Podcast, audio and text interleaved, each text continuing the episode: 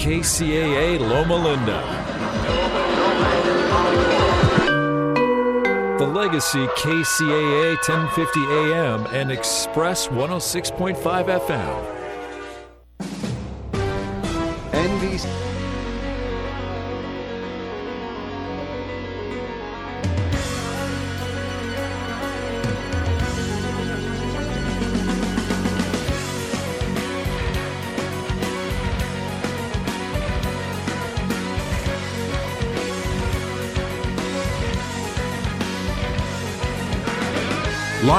In color from the NBC News radio broadcasting studios of KCAA, 1050 AM, 102.3 FM, and 106.5 FM, located in beautiful Southern California and in parallel from the Turfs Up radio studio in Fort Lauderdale, Florida. Thanks for tuning in to the Water Zone show this evening. Good afternoon, America, and good afternoon to everybody listening around the world. Welcome to the Water Zone. I'm Rob Starr, along with Mr. Chris Davies, and we are the hosts of the show. And hope everybody's having a good day today. And uh, no matter where you're located, you're either getting sunshine, cloudiness, or rain. Because I guess that's the only three things you can get. So, Chris, how are you doing today? great, buddy. And I am, uh, yeah, I am in America. So thanks for recognizing my location, buddy. I appreciate it. And we are, we are number three on your list. Rain today. Ah, yeah, we got cloudy, well, cloudiness. The sun's starting to come out now, but it was cloudy all day and into the 60s. So uh, we did have a couple rain, a couple drops of rain a couple days ago, but it wasn't much of anything. Uh, it was less than you'd even get at a car wash. So I can yeah, tell you well, you, you know how critical it is for California with the state that we're in, uh, the drought conditions and things like that. So it'll be interesting to bring uh, Chris on from Maven's Notebook in just a minute here. I know you're going to introduce her and find out where we're going because a lot of a lot of water in the last 20 days, right? Right during Christmas, over the Christmas holiday, and here in through New Year's. That atmospheric river, as they call it, has uh, has just flown into California with force, man, and and floods and people, uh, you know, getting forced out of their homes, mudslides, and all that stuff are happening already. Let's see if we can find out what an impact it's going to have on the state. Yeah, we should get the music Cry Me a River and uh, play that every time we talk about that. So anyway, here's the purveyor yeah. of Maven's Notebook and the, the, the fabulous, most wonderful lady in the water business that we know, Miss Chris Austin. Hey, how you doing, everyone? Hi. Yeah, we're wet up here in the, in Northern California, no doubt. We've been getting hit pretty bad. Uh, a uh, lot of uh, flooding and power outages in Sacramento and uh, flooding in the Bay Area. Uh, it's uh, and and these storms just keep coming. Apparently, there's two more sort of on the way. Uh, so a lot of water up here, a lot of water. Are Um, they ca- but are they are they ca- catching or capturing the the all the runoff and the the floods somewhere or not? well, I you know there's a the, these are the kinds of uh, storms that you know climatologists are saying that we're going to get more of these storms that drop a lot of riv- a lot of water in a very small period of time, and uh, certainly the state has been moving towards doing that. I do know that uh, more groundwater agencies this year applied for temporary permits to uh, capture rainwater and uh, put it on their fields to recharge op- um, aquifers because that's been one very promising way of uh, addressing our groundwater problems. They, they've actually found that certain types of crops like like grapes and like almonds, can tolerate being flooded in the winter, and which allows then that water to, you know, the farmer puts the water on the field and then it soaks into the aquifer and raises the level. And uh, there's, I think we're going to see more of those types of projects. Um, I think another project that would be capturing some of this would be uh, the Sites Reservoir which is a reservoir uh, that's proposed that uh, and they I think it will get built. It has a lot of support. They've been really acquiring a lot of funding, and and this would be the kind of time when the flood the the water on the Sacramento River is is very high. There's just a ton of flow uh, flowing down it that they would be moving that water up into that reservoir. Um, so, but you know, the challenge is that uh, our reservoirs are what they people refer to as rim reservoirs. They're sort of way up in the mountains, and they are great for catching the snowpack. But there's an awful lot of water that falls on the valley floor below those reservoirs. So that's why the Sites reservoir project is, you know, that's where they see that they're going to get their water. Um, it's a problem in the San Joaquin Valley. Like Friant Reservoir uh, is they're they're actually having to release water uh, because they have to lower the level in the reservoir for to be able to take the snow that's accumulating when it melts above the reservoir.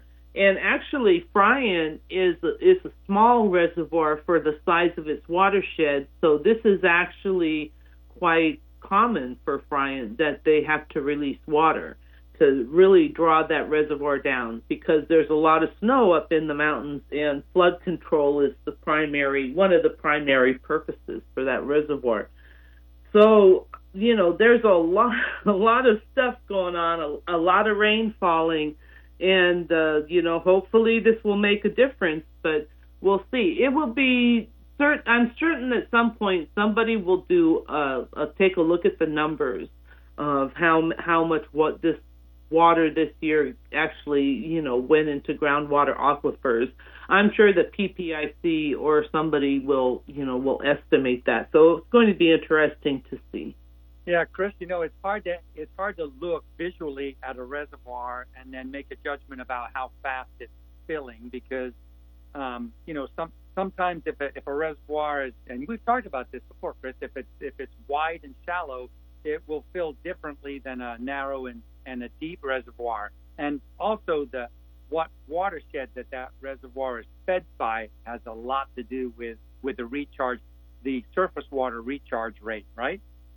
Yeah, and you know, like when you look at the levels of where the reservoirs are and where these storms are raising them, you can, you know, Shasta seems to be kind of the slow one. Lake Oroville is rising uh, pretty nicely. Uh, Lake Mendocino, which is over in the Napa Sonoma area, it's actually getting close to average level for this time of year, which is actually quite amazing. Yeah. Um, you know, they because they were circling the drain back in the summer. Um, but Shasta doesn't seem to rise as fast, and I've been sort of asking why um, why that is. And uh, apparently, you know, the for the two reasons you just said, you know, for some reason the watershed is, uh, and this happened last year. Uh, there was more water in the Feather River watershed, which goes into Oroville, than or more precipitation in that basin than there was in Shasta. Sometimes storms the way they come in, uh, and also Shasta is, is larger and a bit shallower than Oroville, so it doesn't seem to rise as fast. Uh, but Folsom now, Folsom is is rising too, and they've had to uh, release water out of Folsom as well. So, and and what's interesting is that you know we have so many water rights and all this water is spoken for, but uh, when it rains like this, there's you know actually they reclamation put out a call that you know if you want this water on the American River, you know you can have this water now. Um, the problem is that there's not a lot of farming or or things going on right now for people to use this water. So you know what how many takers they'll get, I don't know.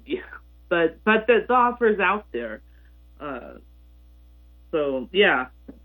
Well, I know that the, you know the, we we always get arguments and we always we always get uh, people raise the flag and hire a brass band when there's too little water or when there's a lot of water, right? So um, with all this rain oh, coming, yeah. I, I'm sure it's just going to open up to you know lots of different conversations. We were talking right before the show, Chris and Rob. Uh, I know you're out there. about uh, the town I live in and the new structured tiered water rates that have just been introduced as of January 1st. You know, you look on the on the website and the social media for the city, and it's just it's just crowded with everybody's opinion. And you know the pro- you know the problem with opinions. If you ask for them, you'll get them, right? oh, I thought you were going to say something else. yeah, and you were you were yeah, you were talking about how they have signs all over the place telling Yeah. people, you know, one one day a week watering, which is, you know, awfully uh ironic when it's raining, you know, as much as it is. But as we were talking, you know, before the show, I think, you know, one one of the easiest ways to save water is to turn off your sprinklers when it's raining. You know, I mean, it's simple. It's not going to hurt. But uh, the problem, I think, is that uh, for a lot of people, their sprinkler box is just like a black box that they know nothing about. And uh, I think they hesitate to touch it. Um, and I think that's something that we just have to get past. It's not that hard. I know I know how to go flip the switch to off in my sprinkler boxes. So if I can do it, I think other people can. But I, that's one thing I see is you know sometimes even in the rain people are watering, and Yeah. It's not just it's just, it's not just turning it off. It's turning it off and leaving it off until it, it, it, it, it it's time to turn it back on. right, because you know right. it could, it could you could have heavy heavy rains and you might not need to turn that water on uh, for three three or four days. or but even people- longer. You yeah, know, people people get into the habit of watering a schedule. You know, before we had all these fancy, intelligent irrigation controllers, smart controllers, people, for an example, they turn it on, say, 10 minutes for each zone, and every single waters every day.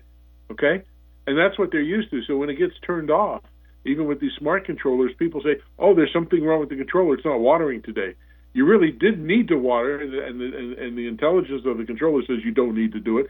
But people are used to having it the way they did it years ago in the manual mode, and they just go back and turn it on. Yeah, and that's a problem too. Even that they have, you know, when people install uh, low water landscapes, they also have to learn to change their watering of those landscapes because you know sometimes people just go back to watering the same way they watered when it was grass. You know, well, I got to water it every day. You know, and this, and and also some of the native plants at different times of the year might look, um, you know, not optimal. You might think they're dead, so people start watering them. Well, they're just dormant, you know. They do that in Arizona. Trust me. Yeah, yeah. it's the same way. It's just habit and education, and that's what they need to to do. And plus, I personally believe in smart irrigation controllers, but I also believe that there should be ways of training the the person uh, whose home it is. Not only a lot of times they they leave it to their landscaping guy, and but when it rains and things happen, it's not the day the landscape guy comes. So I think it's really important for people who want to get those and use them. It's a great great way to, to conserve water and, and reduce your expenditures, but you really need to know how they work. Yeah, absolutely. And when you change your landscaping, you need to understand that the requirements for watering have changed, and you know, so yeah, it's Yeah, it's yeah. changing habits. You know, definitely. There's there's also the influence on the pocketbook guys, right? I mean, you know, do you do you affect change when you when you put into uh, effect, you know, tiered water rates, as I just mentioned, you know, a li- you know, a little earlier, and the fairness of that. I think when I when I look at all the stuff that I see and I read and I get and I get posted, uh, that gets posted, I really get, I see a lot of these people arguing about the fact that why you know why do we have tiered rates when general water use, general water cost is already low anyway. It's artificially low, right? We we don't pay as much as we should uh, for for water in general, and then you get the argument that that Public Utilities Commission, who by the way are the ones that that actually set the water rates, they control that the pricing of, of water. in public. in, in publicly in pub in in investor owned utilities. Yes, right. Yeah, Yeah. Agree, agree. And then and then you get other wa- you know you get local water agencies that put these tiered rates into effect. But the you know the basic component is well why if you do that isn't that really focusing on on uh, punishing somebody for for a high water use for making a choice to want a green lawn or something like that versus uh, equally charging everybody at the true cost of water. So I'm sure that argument is going to come up again. Oh yeah, absolutely. Yeah. Well, it's, like, it's like it's like the it's like uh, non-potable water. You know, everybody years ago, as it starts to get more popular, hey, this is great. It's a whole lot cheaper and everything else. Well, guess what? The rate of that is going up quite well as well. Yeah, So- and you know, you know the reason why we have tiered rates, the reason why we have these pressures is because they're applying the same model that they applied with electricity. You know, it's we California is using a lot of electricity, and so the power people say we need to build some more power plants, but power plants are are not popular. you know, people don't want to live next to one. And at some point, you know, do we want to keep building power plants or do we want to go the other way and try and be more efficient? So what California decided, I don't know how long ago, is they said they said, okay, utility companies, you need to reduce uh, your customer demand. Now, how are you going to do that? They can't, you know, they that's why they have tiered water, tiered electrical rates. That's why solar panel people come to your house to get you on solar, reduce the load on the electricity. I mean, th- all those sorts of programs, uh, and and that's the same way that we're moving in in water. Unfortunately, water is expensive. It's never a popular thing to have to raise rates, but uh, but sometimes you know you just have to do it. And I think the tiered water rates are a way to you know the the way that they work is that if you are using a lot of water, then you are paying uh, and you're using more water than other people in your district or in your area. Then you're actually they're taking that money from that higher tier and they're using that to go find more Sure. water, whether they have to transfer or maybe they got to build a recycled water plant or something. So it's it's shifting the cost of finding that more water wherever it's going to come from onto the people who are using the most. Uh, and it makes it, you know, it, and if you're in a low income household and you don't have a lot of money, then you have a rate that's lower. You use, you don't use a lot of water. You have a low rate. You you shouldn't have to go and contribute to getting more water if you're you know you're conservative and you're staying within the basic allotment. So um i do think tiered rates are fair uh but they're not not pop it's never popular for people to have to pay more for something. No, I I, don't I think wasn't jumping, unfortunately. Yeah, I wasn't jumping on one side or the other really. Chris, just you know, like putting the argument out there and what I what I see when I read the the posts and social media and all that stuff. Oh, yeah. Right here in the town in the town I live in. I mean, you know, it's a it's a crucial issue. These these people are you know these people are writing stuff in these posts that that are the crazy sometimes. And if you're, you know, if if you're kind of like you don't have a lot of money, uh, maybe you're on a fixed income, you're retired. Uh, nobody likes to pay more for things that they don't have to. So it's interesting that you know we have. If your utility wants to raise rates, then you can protest to the CPUC. You can protest at a hearing if it's a public water agency, and and you can fight these things. Now, now, wouldn't it be nice if when the cell phone bill they say, "Hey, we're cell phone bills going up," wouldn't you like to be able to go, "No, you can't raise my cell phone bill."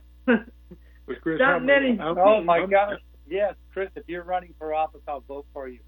But Chris, but Chris, Hmm. how, how many times has the public utilities set back rates? Well, they usually don't set them back, but they have denied uh, rate increases if Yeah, enough not- people not get in there and Yeah, and not, protest. not not not a whole lot. And Chris, in your city, I know uh, there's there, they have a whole group of people or an organization going out and finding these. I'll call it water wasters or water u- heavy water users. What what are they finding? Are they finding them a heavy dollar amount, or what are they doing? So the first thing that they'll do is give them a warning and t- and and uh, you know tell them, give them a sheet is essentially that tells them ways to things that they can do to uh, prevent the overuse of water. They also do an analysis on that property to find out if they are appropriately applying or, using water in, in an appropriate fashion. If that doesn't work, then um, then they will threaten with fines, and if that doesn't work, they'll put a restrictor on your um, meter. So, yeah, it, it, and you know, of course, we we should note that in your area, Chris, uh, who who is your water agency? So it's Golden State Water, Three Valleys, Muni- Three Valleys Municipal Water District. Yeah, you're. So I think you're somewhat. You're, you're in like metropolitan-ish area. I don't know if you're a metropolitan Yeah, it's contractor. MWD. It's an MWD Yeah. contracted agency. Yeah, it is. Yeah, the Met- Metropolitan, uh, their water storage supplies are way, way, way low, almost scary low. Um, and they're having to crack down because there's just a, there's a real chance that you know that they're going to have a, some real issues in delivering water. Uh, last year it was just for the state water project dependent areas, and uh, that's likely to continue um, if unless we have a really nice big wet year on the state water project. But if it, you know, if it April comes and there's not a lot of water there, that will continue. And for the areas of metropolitan that are served by the Colorado River, well, y'all been reading the news, then you know that uh, you Yeah. know the Colorado River is in Yeah. some serious serious problems. And Yeah, the metropolitan much of their storage is actually sitting in Lake Mead in what they call an ICS account um, that they are restricted from uh, drawing from, and they've kind of come to the conclusion because we all know bigger cuts are coming on the Colorado River that they're not they're going to have to leave that water there to, to satisfy future contributions to the river. So they can't draw their water from Lake Mead. So Metropolitan is in a very serious water situation, and they need people to conserve in a big bad way. Yeah, You know. agree. So Absolutely. before before we get to the bottom of the hour, and I know Rob, we're almost we're almost there, buddy. But let me ask Chris another question, Judge, just in fairness, because we see, you know, all this rain, and I've read a couple of articles that say, hey, the drought is over, blah blah blah. So just your opinion, real quick, Chris. I think that's optimistic. Do you agree? Oh, it's way optimistic. You know, Yeah. we've been here before. We've been here before. Um, you know, and we'll likely be here again. It's the nature of California. It's what's there on April 1st that's going to make the difference. And you know, I mean, we we actually had it happen. When was it? Uh, I think back in the 2000s sometime. We had all these storms came in, and then this big, big, beautiful snowpack, and then a big high pressure system came in, and temperatures rose like up to 80 on the valley floor and warm up in the mountains, and all that snow melted and it came down and it flooded. Yeah. it flooded Reno. It flooded in California. Um, I remember the 395. It it washed out a whole section of the 395 that goes through the Walker River Valley there, or you know. So it's um, yeah. It, anything can happen, and now we're we're hoping that it keeps coming. We're hoping that the weather stays cold because we don't want to repeat that flooding. But uh, it's anybody's guess right now. We won't, you know, fat lady. It won't be over until the fat lady sings, and she hasn't even gotten on stage or not even approaching the Oh, microphone. well. well, that's a good thing. anyway, we're coming to our uh, commercial break, and, and for our listeners, uh, to find out more of what's going on in California with your water and, and everything that's happening with weather and such, go to mavensnotebook.com and you can become a subscriber or you can become a sponsor of that. And every day in the morning, uh, you get all these wonderful uh, information from uh, from Chris, and uh, it keeps you up informed of more than you're going to read in a regular newspaper. So I uh, uh, giving direction. Everybody, go go do that. It's uh, it's worthwhile to you. So, Chris, thank you very much for joining us, and we'll we'll hear from you next week. You have a good week, and uh, hope you stay wet. yes, I hope we all stay wet, but not flooded. Right. Wet, but not too wet. Right. Right. Take care. All right. We'll be back in a Good few uh, few minutes after our commercial break. So stand by.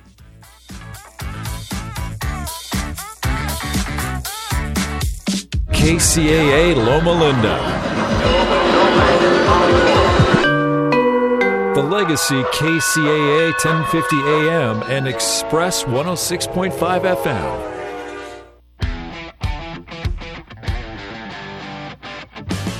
Moving up in this industry means getting the most out of each day, so you can focus on growing your business. With SiteOne, you're in control, and we're here to help. It starts with the right team. Our irrigation pros can help map out a complete, streamlined system that meet any requirements or regulation.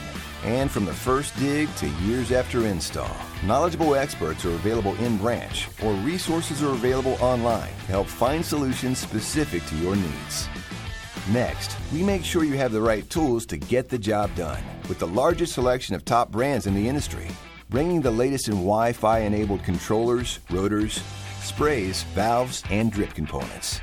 And because hard work should always be rewarded, you'll receive personalized pricing and earn loyalty points on qualifying purchases to help you grow. You're in control. SiteOne is here to help.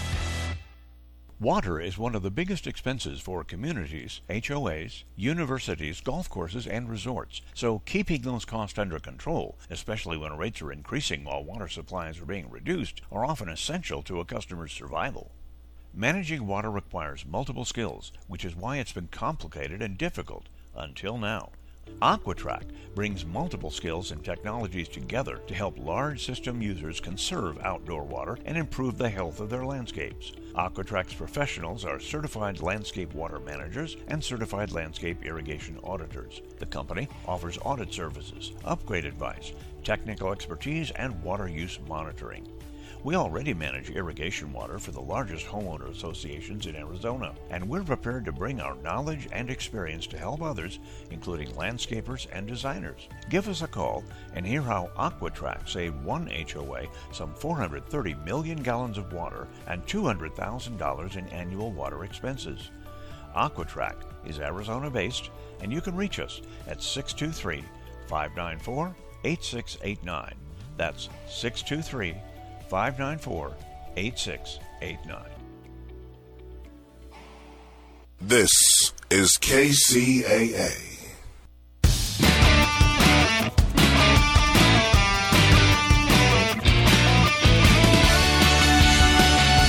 All right, uh, welcome back to the uh, second half of the uh, Water Zone.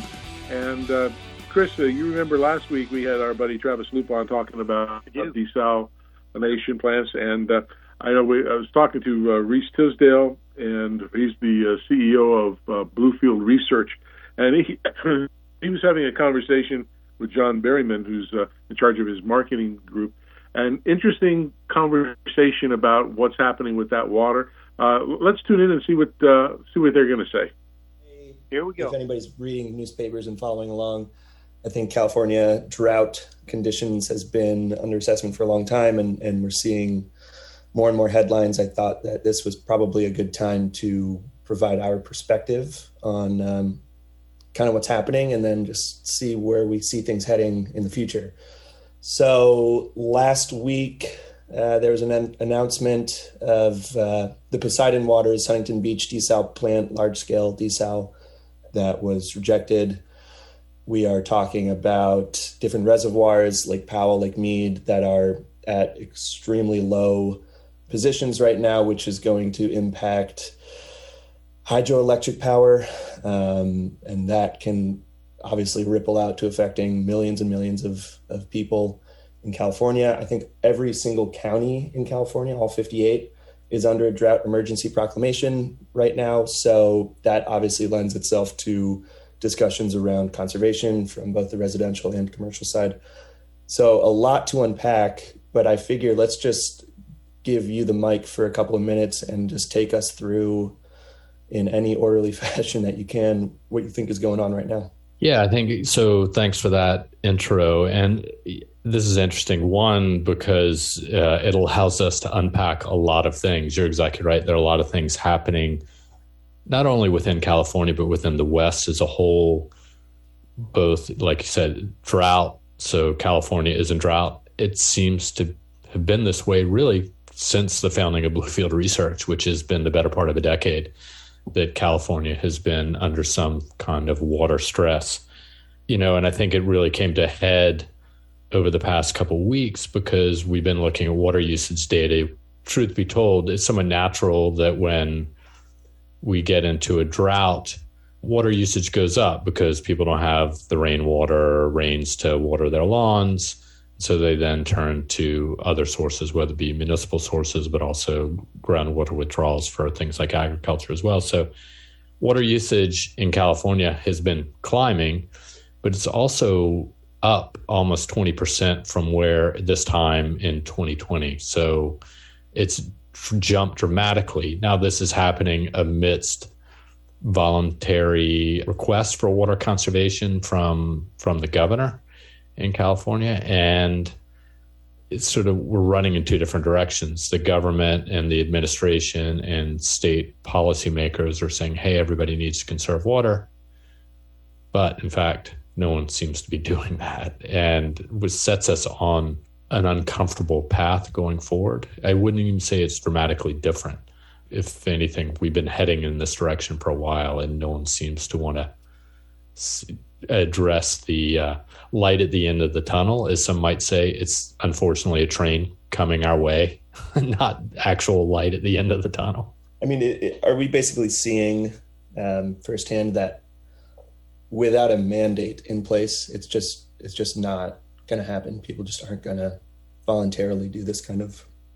Yeah, I no, I, I don't think they will, and I think they're. I mean, it it works, right? And we were talking a little bit before we jumped on this call, and that is, you know, the mandates in 2014, 2015 pretty much worked, right? There were penalties in place where the um, more than 400 urban water systems were tasked with managing water usage, and there were penalties put in place, and the target was 25%. And overall the state hit i think 23.9 24% pretty close to so almost hit the targeted mandate which is great a great achievement now the challenge to that is that success has potentially made it harder to achieve additional conservation targets but all indications are under the voluntary targets there's not there's no reduction in fact our the hour, um, I shouldn't even say our. We're both on the East Coast, but hey, we're all on this together. The um, water usage has gone up. So I think mandates do work. We're also in a unique political environment. Is it unique anymore? But we've had lockdowns, shutdowns, COVID, masks, et cetera, et cetera. I think people are tired of the man, uh, as some may call him or her, um, the government telling them what to do. Uh, I think there's a little bit of that. And I think there's just a reality check that needs to happen about the severity of what is in fact happening. And not to get ahead of ourselves here, but we may find out this summer when there's no power or they're rolling blackouts, which we can get into in a minute. So, now that being said, there are certain places like Metropolitan Water District, LADWP, they've started implementing lawn watering measures, you know, one day a week, two days a week. But at this point, as we've seen in places like Las Vegas, you know, at some point the city or the state or someone has to come in and say, quit watering your get rid of the lawns, get rid of the swimming. I mean, if you want the world's, that's not critical to our lives. Otherwise, it's going to get a lot more expensive. Well, can I just tackle that for a second with you as well? So we are talking about residential, you know, residents using less water, but how much of an impact is that actually going to have on the whole? Like, how big of a slice of the pie is that as opposed to, you know, the industrial sectors? Yeah, I mean, I think that in that in and of itself is a problem. I mean, residential or urban water usage represents about eight percent of the total pie in California, so pretty small, right? But it's also probably the place or the segment in which there can be notable strides or gains made, right? You can point to users. Agriculture, which makes up the lion's share of of water usage, not only in California but just globally speaking, it's all very sort of uh, I don't know non-point source. You know, it's groundwater withdrawals, it's surface water usage. I mean, there's irrigation from you know, it's coming from a lot of different places, and it's hard to put your finger on. And also to say, hey, you've got to stop that now there are issues. What ends up happening is groundwater is withdrawn, and there's also things like land subsidence. In some areas, there could be saltwater intrusion into aquifers because of overdrawing. We definitely see that in Florida and the East Coast and other parts. But um, yeah, the urban water usage is a small share, to your point. But that being said, it's still an area that people need to focus on. So also, it's probably the area where you can make a handbrake turn and have a bit of a quicker response as opposed to all the things that go into an agricultural industrial change for water usage is probably a lot more more to go through and work through as opposed to just telling everybody to use less water. Exactly. And then you also have the water rights issues in the West, and that's a whole nother, you know, ball of wax um, that that complicates things and how water usage. But you know things like State Water Project uh, in California and these large water conveyances. I mean, you know the allocations have been cut back. You know the Colorado River at the same time is pretty low these days. So we've seen more recently that you know farmers in Arizona they're not going to get their allocations as well because of of things like drought and the impacts of climate. So you're right. A handbrake is a good way to put it. You can sort of point at the domestic or residential light commercial users and say, "Hey, can we improve this?" And there and there are technologies and solutions out there to not only help them reduce water usage, but also even to amplify supply. Well, that's a perfect segue. So obviously, we're talking about using less water. There are solutions in place to increase supply. And I guess that's maybe where we can start talking about the desal market a little bit in the US. I mean, boy, it, it seems funny that this would come at this time, right? Last week is when they reject a large scale desal plant. Why, why now when we're talking about such little supply of water? Don't we need everything that we can get? Uh, one would think so. It's it's more complicated than just saying Southern California or Orange County, in this case, they're in a drought, therefore they should pay, do whatever it takes to add supply. In all fairness to those opposed to the desal plant, they are doing things like wastewater reuse where they're recharging aquifers. So they, they have implemented other solutions uh, to augment their supplies.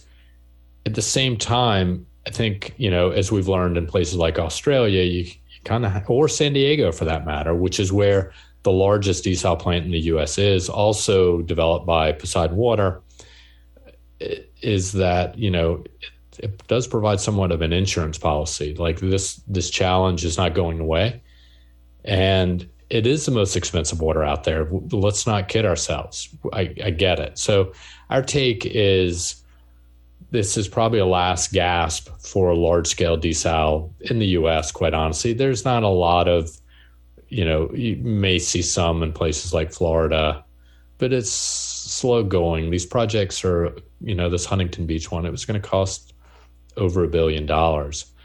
And they are alternatives. Like I said, wastewater reuse is a more cost effective solution. The challenge with that is you can reclaim and reuse wastewater all day long but you have to have somewhere, you have to find off takers, you have to move it to where it needs to be. Are others willing to use it? Will it be potable? Will it be just for irrigation? There's a lot of complexity about sort of the, the buyer and seller arrangements on the back end of that. But also, this Huntington Beach project, it's been in development for more than two decades. So if we can't come to terms at this point after two decades, several droughts, then I hate to say give up the dream. It's frustrating because there's hundreds of desal plants all over the world, whether it be the Middle East, whether it be Spain, whether it be Chile for the mining industry or Australia. They work. The technology works. If the pushback is cost, well, I'm a little concerned that, you know, well, quite honestly, probably in a place like California, water should cost more given that there it's not raining very much and the snowpack levels are pretty pretty low. So I would say if anything it's a little frustrating to say that it's gotten to this point and the pushback has really been a couple things. That would be one the cost is the supply needed. Now I think there's some people definitely have a maybe a good argument that it's not needed. They have alternative supplies but also the environmentalists, whether it be you know disturbance to the to the seabed and what it means for you know wildlife and such. But it um, the tone, uh, if anything, is a little strange about uh, rejecting the permit after after so long. So, well, so as a result, I mean, are we? I guess we've been looking at water reuse for a long time, and that's also nothing new. But I mean, are those projects that we're tracking? They're proliferating, right? There's a lot more of them coming up and not only just in these southwestern kind of water stressed states, but other regions as well, right? Isn't that what we've been noticing? Yeah, without a doubt. I mean, I'd say if anything, the last drought was really a, a, boon for wastewater reuse. I mean, I think a lot. You know, we look at wastewater projects that the the project pipeline, and I think we have. Uh, you know, we put out research over 650, almost 700 projects that we've seen. A big chunk of that is, in fact, in California or really just the West as a whole. It's really in about nine states where you're seeing it. That would also include Florida. They've got their own sort of water stress issue, like I mentioned earlier about uh, aquifer over withdrawals and, and salinity in the water supply.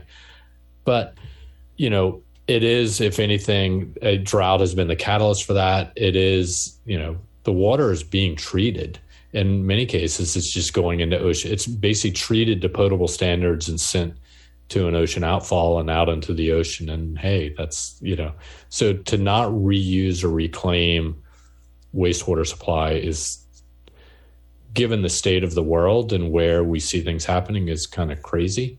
And that people can are have been really innovative you know it's you know the supplies have been used for everything for data centers to power plants to just cooling systems for industrial facilities to drinking water, so potable drinking water.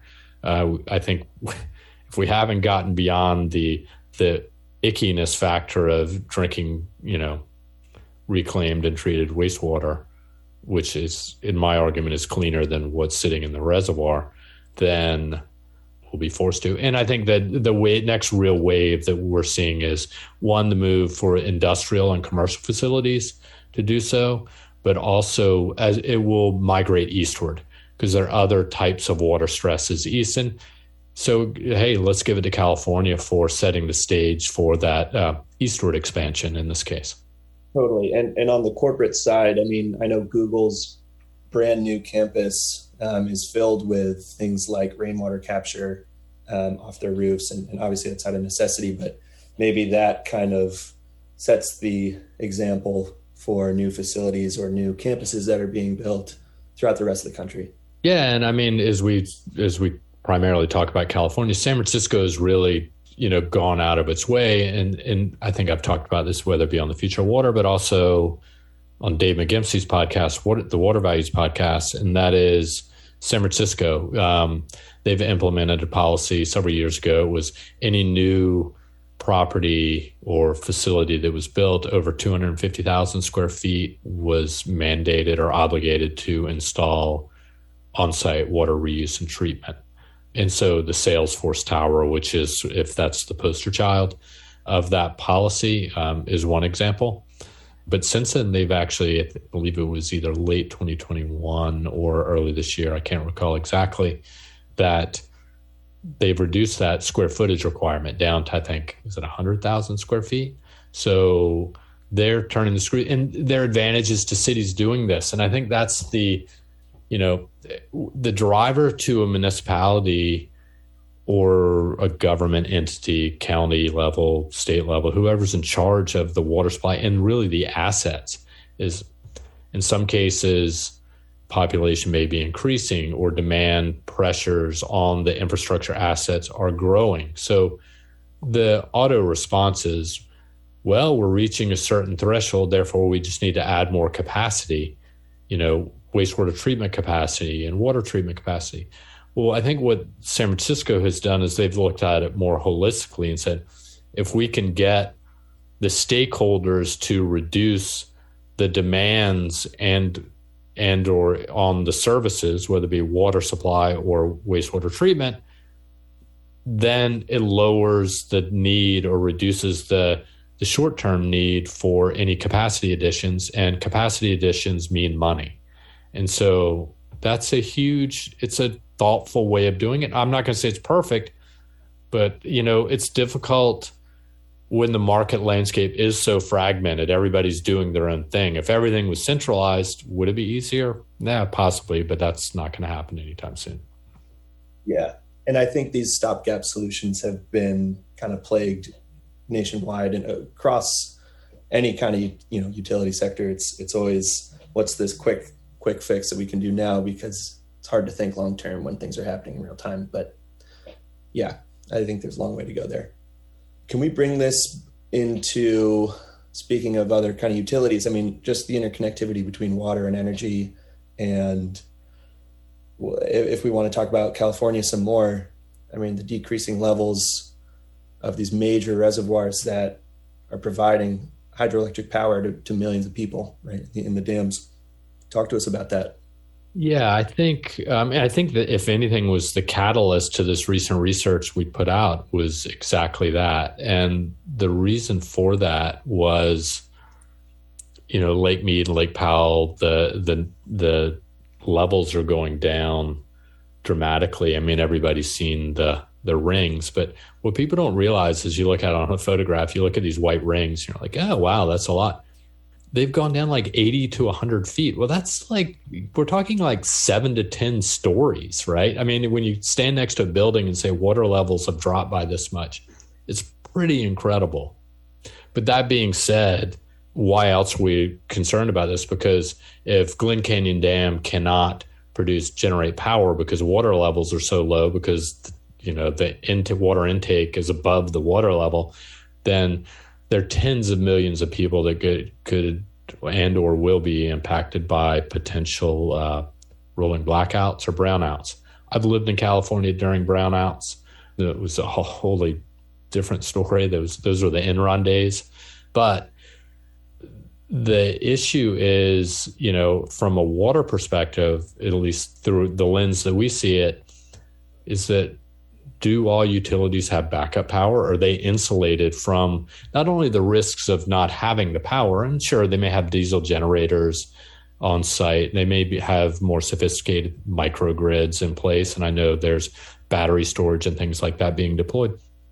But you know, everybody's looking, you know, down the road and saying, "Oh boy, they're going to be wildfires." And there have been lawsuits there have been instances where utilities have been water wastewater utilities have been held accountable for not being able to provide service because of what I would call force majeure events.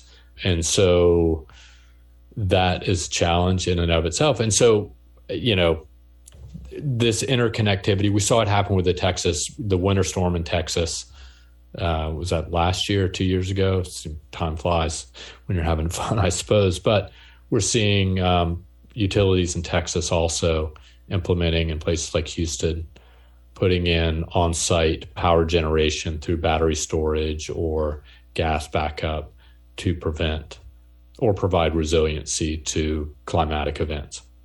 So this is kind of a, a broader question, but why the emphasis on what's happening in California? I mean, why should we are a global market research firm? Why why do we care enough to to put out a research note and, and have a whole podcast on what's happening in California? Is it just because the population of California is that of a small country?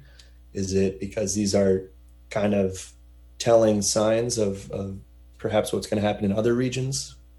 Yeah, I think that's a good question. Um, I mean, we're from the East Coast. We, you know, I think it, this wouldn't be the first time that we said if California wants to drift off into the Pacific and be done with it, yeah, you know, that's the sort of the East Coast, yeah, East Coast West joke, uh, West Coast joke. But um, I'm sure they feel differently about us as well. But that being said, um, it's the most obvious example in the U.S. Despite all of the abundance, all of the resources. I mean, California in and of itself is depending on how you measure it, some argue that it's the sixth largest economy in the world, right? There are 36 million people that live there. Um, it's also one of one of, if not the most productive agricultural region in the world. So it has a major economic impact not only on the U.S. but on the world. And like anything else, whether it be renewable power or you know is a good example. What happens in in places like California can, and environmental regulations would be another, can be an, an indicator or a bellwether to what is going to happen in the rest of the U.S. For water, it is it along with the rest with the Western U.S. is somewhat unique from where many of the federal policymakers, in fact, are located. But it, I think you're you're right. It's uh, demonstrative or an, another global example, whether it be Australia or South Africa in day zero. I mean, they've been through it with Cape Town um, over the past couple years. So it's an indicator where there are resources and technologies that can be deployed to showcase here's how it can be. Look, the U.S. is by volume is the largest um, provider of reclaimed or reused wastewater um, by volume much of that is, in fact, in California. Um, do they need more of it? Yes. Um, but I think that's a big a big reason why it is an indicator of what can and maybe shouldn't be done, um, depending on your side of the argument. Right. Yeah.